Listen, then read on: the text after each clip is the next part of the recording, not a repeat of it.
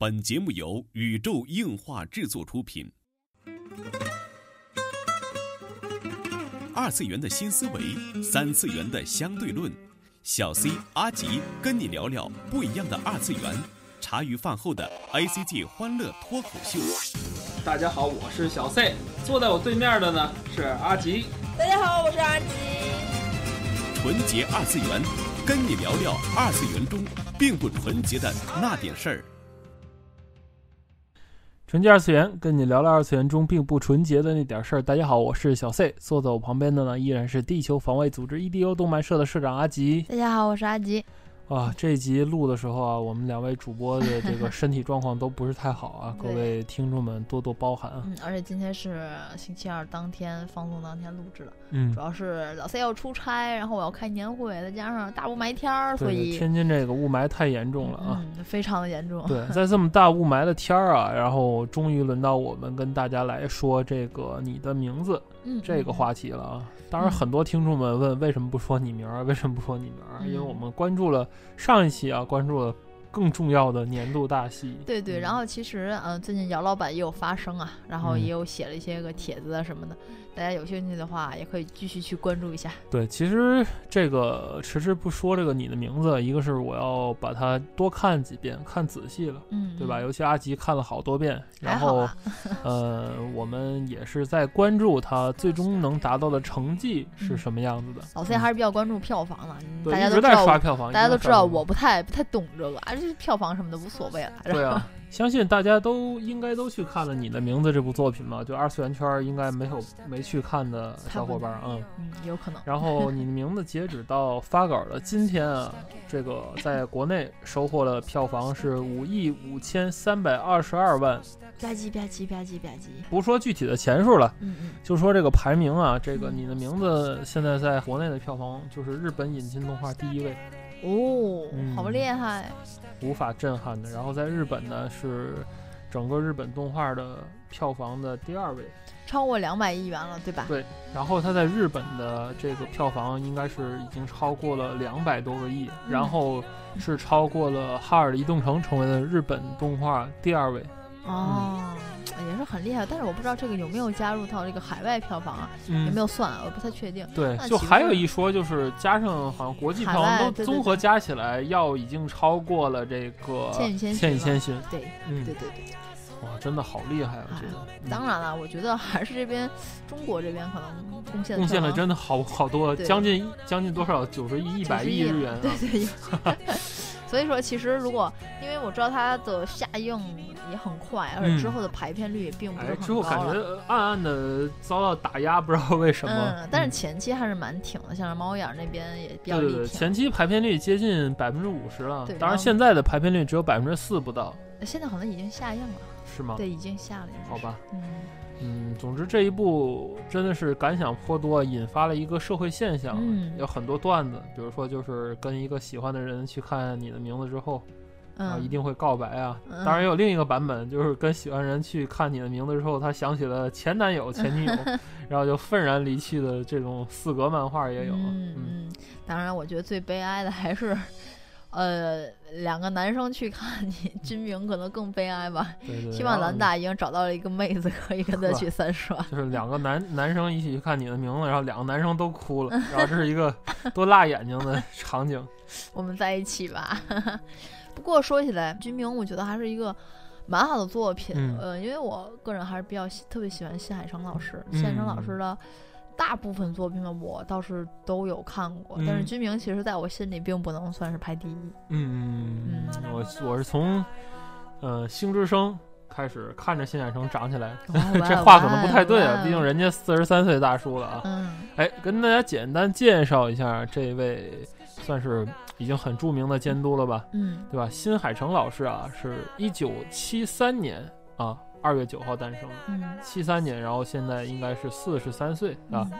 然后，这个新海诚，新海诚家业很大，这个不用说，家大业大，这这估计大伙儿都知道都知道。而且他对于这种场景的执着，当时父亲，呃，怎么说呢，就是不太支持他的所谓的这种动画事业，好像就好像玩了一种那种，就是你要搞这搞这个，你就滚出这个家那种桥段。当然有很多的，有很多这种这种所谓的叫什么，我姑且作为都市传言吧来听吧，因为具体到底是家庭什么样的。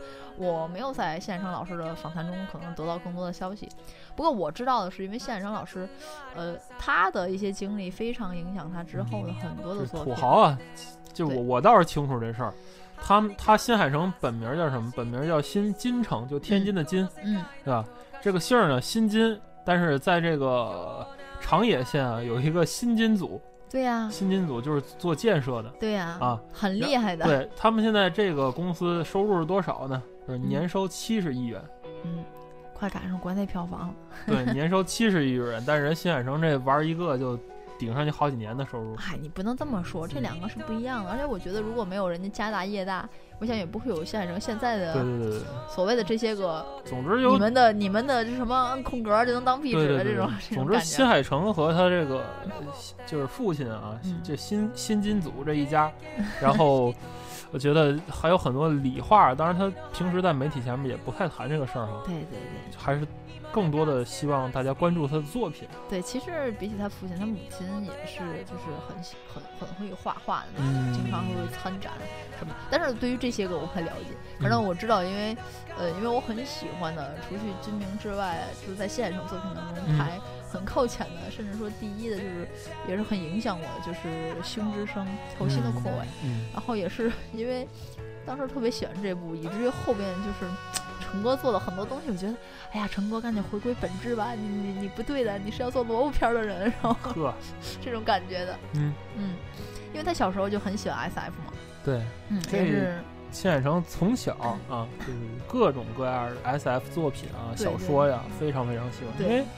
确实也是那一代人嘛，嗯，七三年嘛，嗯，我也不知道他受了什么影响啊。总之，我觉得从最早的，我不知道这个火星的扩尾和他和他的猫，可能他和他的猫可能更靠前一些，嗯。然后当时第一次看的时候，就夏成声音好好听，呵，因为 Nico 就是猫的那个那个旁白嘛，它只有四分钟，那个旁白都是新海诚自己念的，哦，嗯，会觉得觉得真真的挺好听，当时觉得这种。黑白的画面啊，短短的四比三啊，一些个，呃，背景很细腻啊，雨滴呀，门的一些个三 D 啊，觉得做的很棒。但是猫很很很挫那种，就跟简笔画一样那种。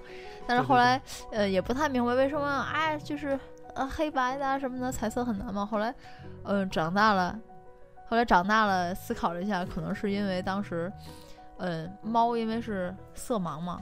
嗯，所以猫的这个世界其实就是黑白色的。嗯，所以现在想想有很很多的寓意。哎，不知道先生你最喜欢新海诚老师哪部作品？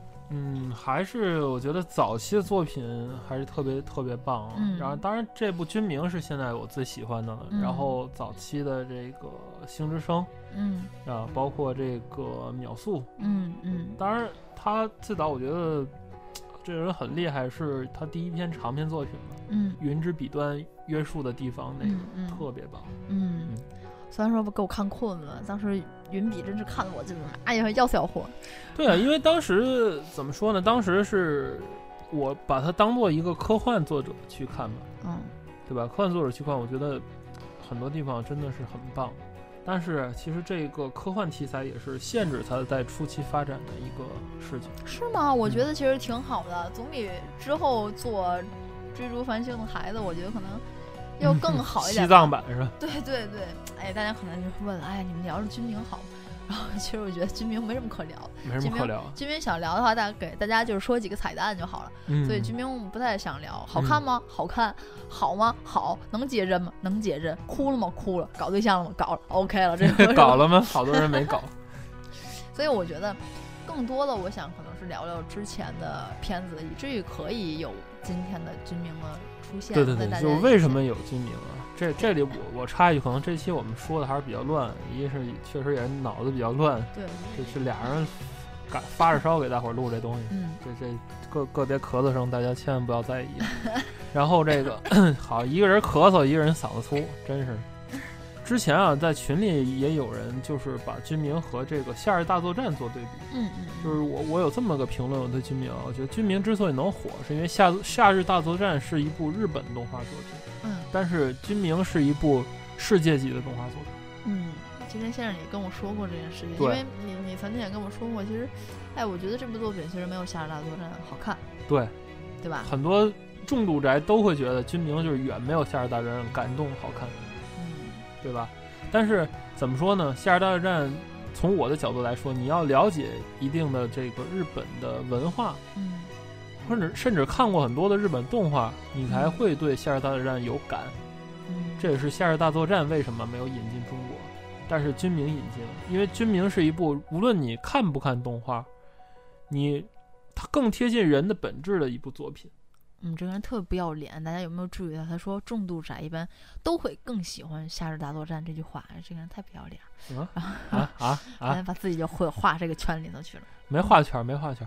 我我就说这个，总之《军明》真的是一部更贴近人性本身的作品，就是比其他的这种以以条件去促感动作品来讲，他《军军明》嗯是用简单的方式说了一个简单的故事，这也是之前。新海诚的作品里边所不足的地方，在君明这一部作品里真的是完成了。嗯，其实要是倒推回来，先说君明的话，其实他一开始，他的反思其实很简单，就因为二零一一年的那次地震开始，嗯，在日本很多地方会有塌陷什么什么，这些个谢远生老师也之前说过。不过其实有一个天坑嘛，对，其实有一点我我还是忘记在哪里是看的什么访谈什么，我有一件事印象很深，因为我。当时我很我很清楚的记得，就是你的名字这一部是纯，是一部非常纯的商业片，嗯，就是它包括这种细腻、这种感动、这种所谓的故事剧情抓人被生产出来的是吧？嗯，有些不好听吧，虽然说，但是它真的是一件一座商业的影片。不过，呃，大家也都知道，我是不会去去了解。更多的，比如说啊，你说什么军明的什么美术，其实就是千军军的美术之类的，嗯，什么巴拉巴拉巴拉，我对我来说就是带眼看一眼而已啊。其实更多的技术方面就不多谈了，那里面好多二 D 转三 D 转三 D 三 D 哎不是，那里边很多三 D 转二 D 的那种，并且让你看不出来那种很高端的这种。结合绘画的这种高级贴图和高级光照的这个东西，咱就不提了。大家都知道的所谓的两个太阳啊，这种理论啊，大家都知道的。画面中有两个两个主光源，还有这个很好看之类的。对我第二遍我才发现，它是利用很多利用变形和拉伸来达到一些就是伪的一些轨道的效果啊，航拍的效果呀。咱不说了。这这些东西都都是很在在技术上没有问题的一部。首先是他厉害，对他在技术上没有问题。很多片子哈，就是之前我听过这么一个理论啊，就是叫什么成功人士拼的是运气。为什么？因为人家的努力和实力都没有问题的情况下，人家拼运气。对对。你普通人想拼运气，因为你努力和实力不够，所以根本没有好处的。对对。对吧？好恐怖。就已经在技术上无可挑剔了，可以说没什么可挑的了，我觉得非常好了，包括。作画上面各方面啊非常好，没什么可说的。三 D 转二 D 那种已经神乎其技的这种做法，我觉得太厉害了。所以我很讨厌跟他去看动画片。所以以后如果有小伙伴的话，你在天津或者在北京，我我可以邀约你们一起去看片子，包括电影也是。我很讨厌跟他看片子，然后只去成田嘉禾可能还会好一点。所以说。就是如果它真的是一个商业片子的话，我觉得它是一个商业片子非常成功的一个案例。没错，我觉得就像先生说的，他人家摸准的是一个国际化，是一个好像有日本符号下的一种通俗的故事。对，我觉得把这如果把这个故事可能挪到了一些个。其他的地区换一下其他的语言，这样整整一下，可能也会有可能和军民不一样的感觉。但是我不敢说他是不是能有军民一样的成功。没错，因为这个谢远成老师，这个 就是刚才说技术嘛，对当然对建筑啊，对日本对对对很多细节的一些东西，而且这个也是跟日本的这些文化很多成功的文化输出有关系。对，就起码全世界。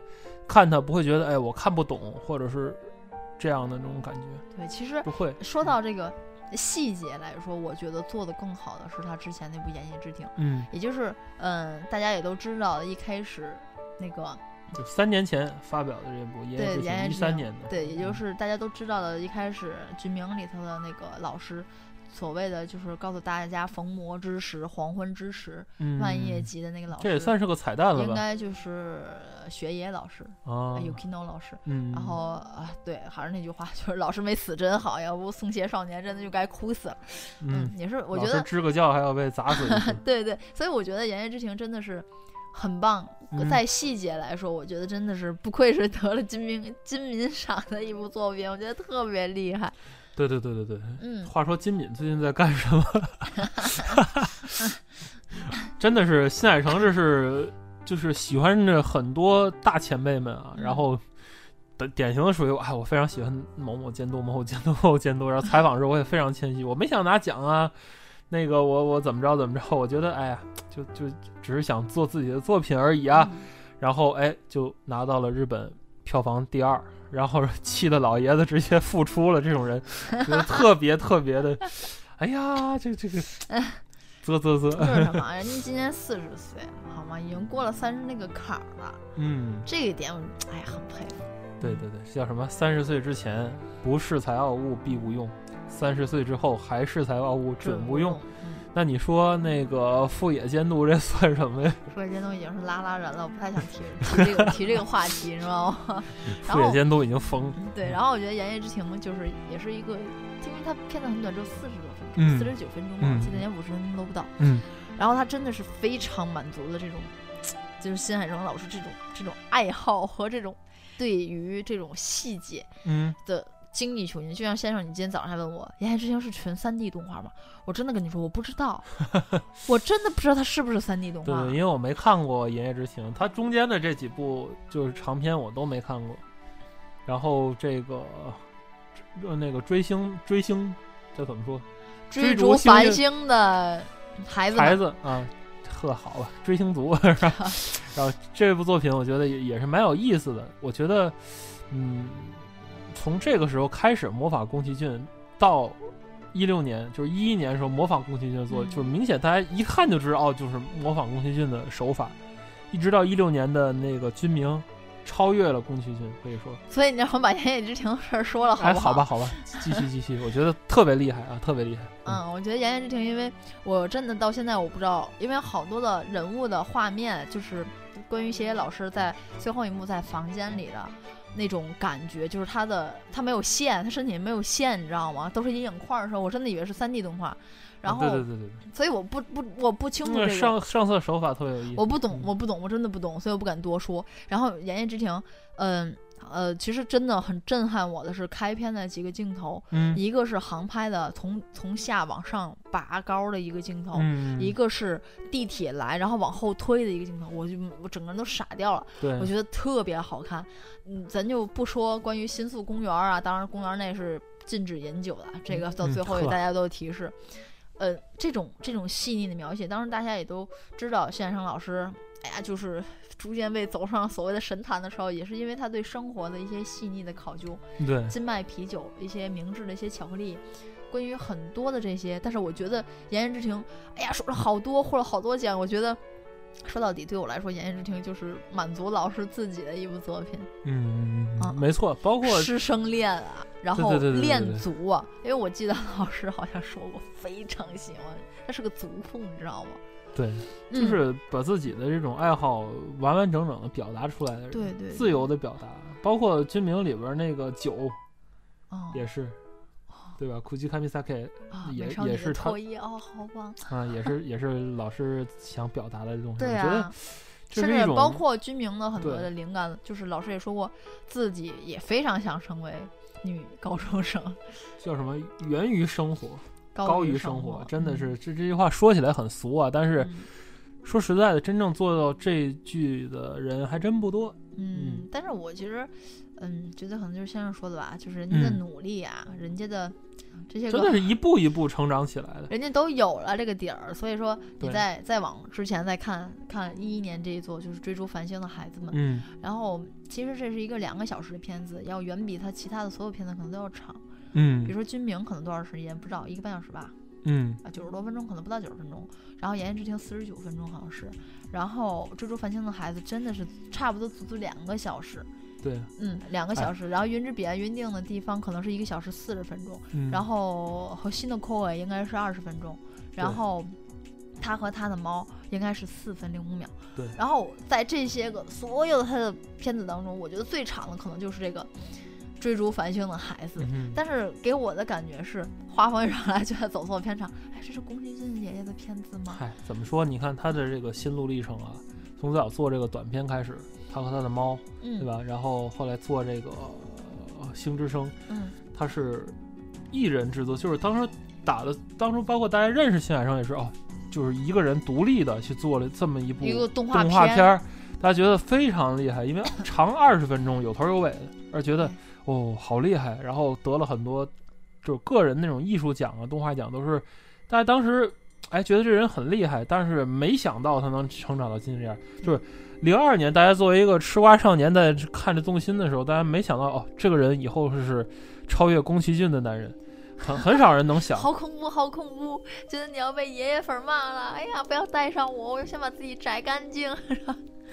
是啊，继续，就是他的历程。你看啊，包括后来的是零四年，嗯，是那个《云之彼岸》，对，然后哎，觉得嗯挺好，对吧？然后没觉得什么，然后后来苗五就把自己的这个风格确定下来了。对，因为苗从苗五开始的话，也不是确定风格，是他在有怎么说呢？就是在。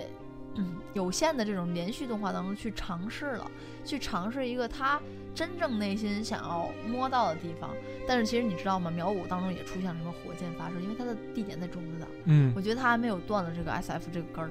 对，他还没有断这念想。然后这个追星实际上是他自己的这个目标是我要完成，就是日本动画的制作的全流程的这个打通。嗯，其实你之所以觉得他像吉卜力，就是因为他。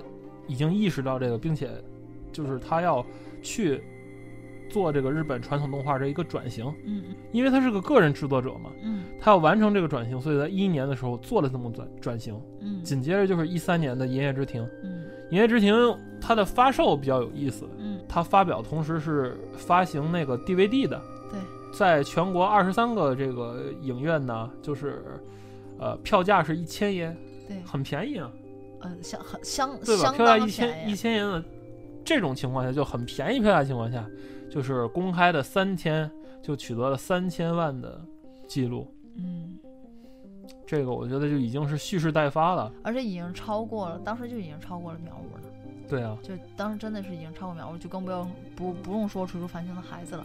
就是很多人都把《追逐繁星的孩子》作为谢海生老师的一个鸡肋作品，转型作品，鸡肋都很说这个片子很鸡肋。我觉得是转型作品，因为从中你看出他的目的就不是说我要做一部，当然就是做一部多么经典的片子，或者是 你知道对我来说，啊，《追逐繁星的孩子》对我来说你知道是什么？是一个。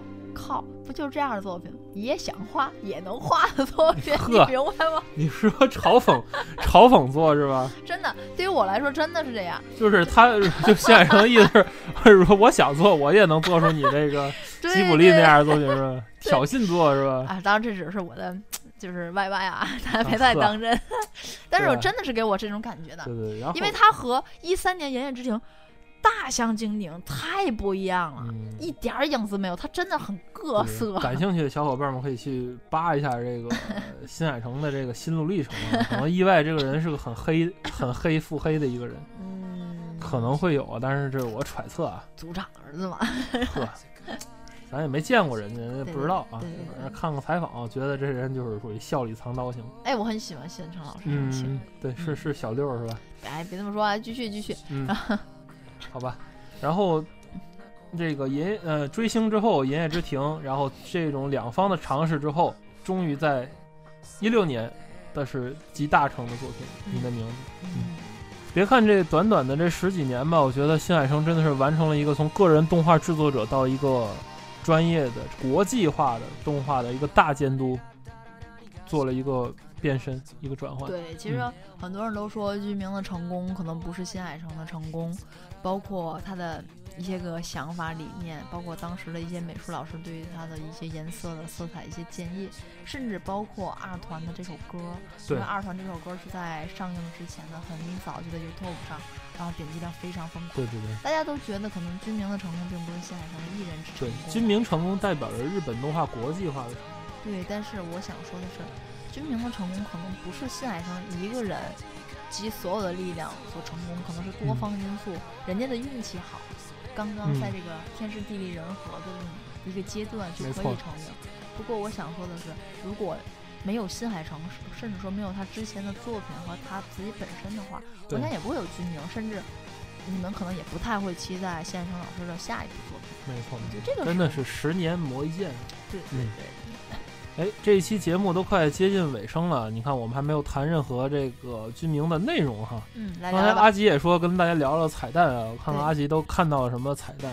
嗯，首先，呃，嗯，不知道大家有没有注意到啊？呃，就是最后当他们都长大了，大家都知道姐弟恋嘛。嗯。当三叶最后差三岁嘛，女大三抱金砖。当三叶最后去见了龙的时候的衣服的配色，其实是和大家。都很伤心的那部作品《苗五》的女主最后的嗯上下衣服是反色的，是啊，对对对，是反色的。我想大家对苗五这种，它是红围巾，苗五是什么？它的裙子和上衣颜色是反的。嗯，然后其实还有一个蛮有意思的这种彩蛋，我还是特别喜欢，就是嗯，当。呃，三年前的三叶，嗯，然后去找拢的时候，因为拢当时不是初中生嘛，嗯，拢在背英语单词，在地铁上，然后其实他在背的是什么呢？然后因为英文很多词我不会念啊，所以我让我让让老费来念啊这句话，就是有有这个考据党啊，就截了图，大家看见这个，对对对，这这一句词儿啊，对，然后他的这个英文的这个小小纸条上写着 I'm looking for my counterpart。就是我在寻找我的另一半。其实他的前面还有一句，就是你有见过迪亚马彗星吗？嗯，就在上一页是吧？对，然后我在寻找我的另一半。其实这两句话说出来其实很嘲讽，但是我觉得这个细节真的是非常非常的棒。就是你知道吗？我我见你要见过这个彗星，我在找我的另一半。其实当时三叶就站在他的旁边。嗯，然后这一点我真的是啊。整个人都好像，就是如果你看看深了的话，真的满满的都是。对对，就如彗星爆炸一样。然后其实还有关于，呃，都说了很多，大家都都有时候在想啊，就是不成立，就是为什么你们最后真的去炸了那个什么，炸了电厂，就是为什么他可以无条件的相信三叶？其实他他一开始，对很多人看不懂，包括你看网上现在也有其他的这个解析彩蛋的这个片子里，大家都觉得这是个谜。就为什么这个少爷听他的？其实因为在之前就是，嗯，那个三叶就是举举所谓就是跟拢换了身体之后，第一天行为很反常嘛。嗯。然后当时他拿着那本书，其实就是个科幻的书，他非常相信这些什么，呃，宇宙人呐，这些什么是灵异事件，他很信。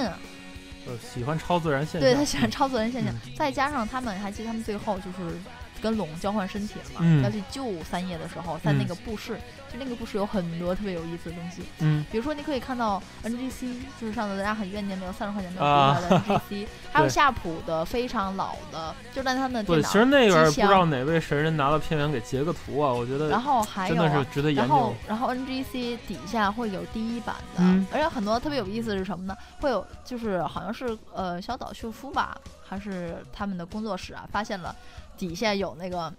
第一版的那个《潜龙谍影》，就是合金装备的那个再版再版的封面，然后而且官方截下来了，把那张截图放大截下来了，截下来之后推上什么也没说，就发了一个叹号，大家都明白这是什么意思了。然后特别有意思就是什么，那个现生老师也回应了，说没错，这是真多。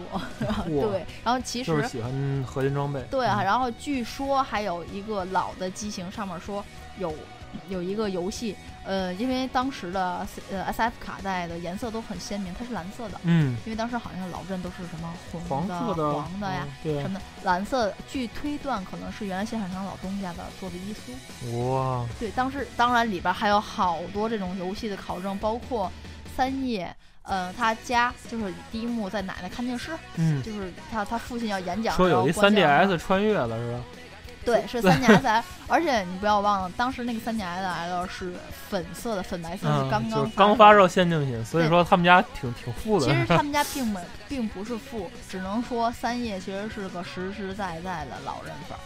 哇，因为他刚 你看你也画圈，你也画圈，对，然后包括他就是画圈承认。然后包括之前就是说到为什么哎少爷好像很有钱，他们家就特别有钱，他他在家里就是给三姐打电话，就说去那个哪，嗯，去祭典的时候，他的左半边描写全部都是辣椒，全部都是无线电，嗯，各种各样型号的技术宅，对他会精通这些也是。那可不，你想这当地一个算是小地小地区的人工头啊。对呀，啊，其实你这不就说他他自己吗？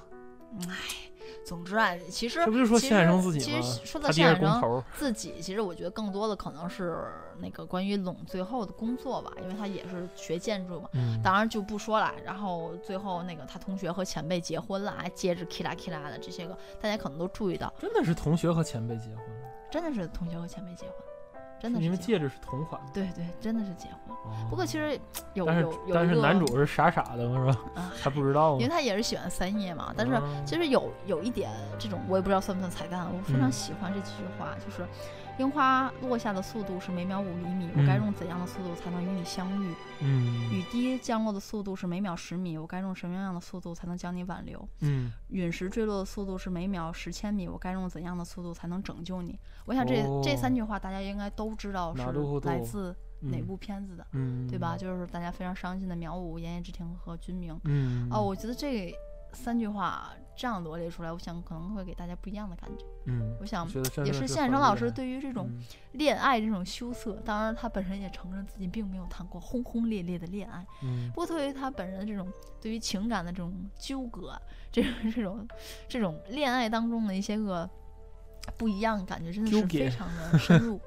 嗯，哎，我觉得这三句话真的是非常值得大家回味的。嗯，我也我也很喜欢这三句话。嗯，其实像啊，之前大家都听到啊，非常俗啊，是二团那首军明的所谓的异地。不过最后我想给大家放一首非常长的曲子，虽然也不长嘛，我想给他放一个完整版。其实比起这个大家都非常熟悉这个片尾《南 demo 奈雅》之类的，更我其实更喜欢的是之后的这首歌，希望也希望大家可以听一下吧。我不知道有多少人听过这首歌。